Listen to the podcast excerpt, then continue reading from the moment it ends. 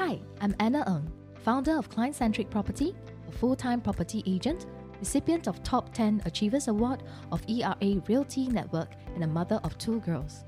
From a girl with inferior complex to a lady with self confidence, my clients and friends sometimes feel I am a yaya papaya, but yet they love the strong vibe in me.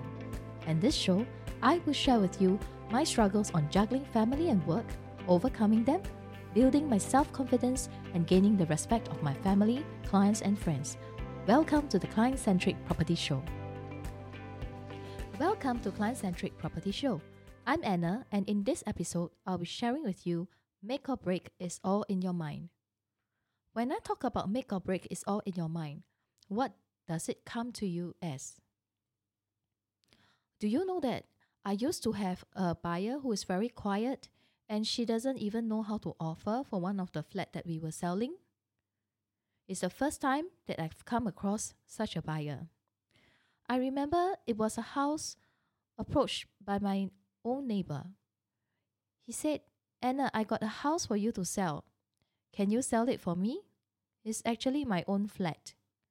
As I'm staying with my mom and the MOP, which is the minimum occupant occupation period, has already fulfilled. Can you come and help me market the unit so that I can sell it? Yes, of course, because this is my old neighbor and he has always been very nice to me ever since I was a child. So I took up the offer immediately. As per usual, I start to market the unit. It's a three room flat in Yishun, very near to the Chong Pang market. The unit is on a high floor and is at a, at a corner, so it's quite a nice unit though. We marketed the unit, and that time was really a very slow period. Not many buyers came, and then one day I received a call from a female buyer. She is without an agent, and she said she would like to come forward to take a look at the unit. She didn't quite respond to what I was asking to her on the phone, but she kept to her promise and attended the viewing anyways. The first time I saw her, I saw that she's a lady in her 30s to 40s, and she's accompanied by her boyfriend. And then she said, Oh, my mom stays in Serangoon and I've recently sold off my flat, so I'm looking for a new place to buy again. After showing her to the unit, she was pretty quiet, and then at last she said, I like the unit. So the boyfriend said, Okay, so would you want to find out how to get this unit? Would you like to hear from the agent, Anna? And then I asked her, So, ma'am, would you like me to show you the calculations? And she said, It's fine. I already know the calculations because I got someone else to do the calculations for me. So I don't need your service to do the calculations. At the same time, then I asked her, So, ma'am, would you want to make an offer? She kept very quiet. And then again, her boyfriend was asking her, Hey, the agent is talking to you. Are you listening? She's asking if you want to make an offer for the flat. Then she looked at the boyfriend and she looked at me and then she said, Yeah, I want to make an offer. But I will go home first. So with that, it makes me feel some kind of weird. She said she won't, but in the end, after we asked her whether she wants to make an offer, she said yes, but in the end, she didn't give a check or say anything, then she left the unit. I told my seller that there is a very keen buyer on the unit, but just that the buyer has yet to make an offer. Subsequently, I called and texted her. Finally, she told me, Anna, I want to make an offer. So I said, okay, uh, how much would you like to make an offer? And are you able to produce a check? And then she kept quiet again for days. Days later, she come back to me and then she said, Oh, uh, I want to make an offer. Then I said, okay, ma'am, is this your first time buying a HDB flat? Because for HDB flat offer, you need to come in with either check or cash for the seller, but cash I cannot handle.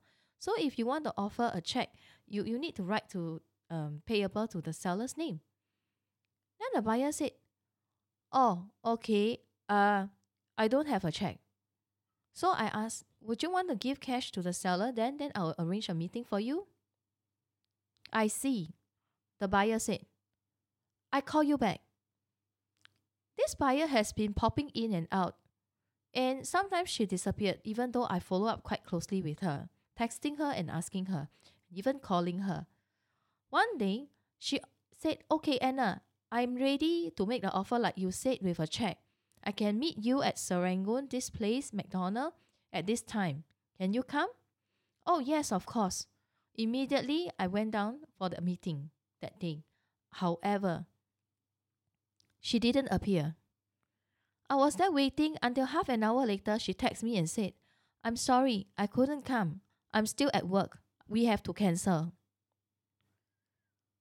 So I thought, okay, fine.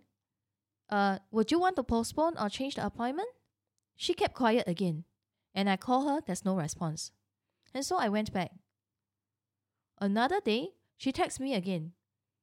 Anna, can you come down to the same place to meet me today at 5? I want to make an offer. Okay. So that day I went down again.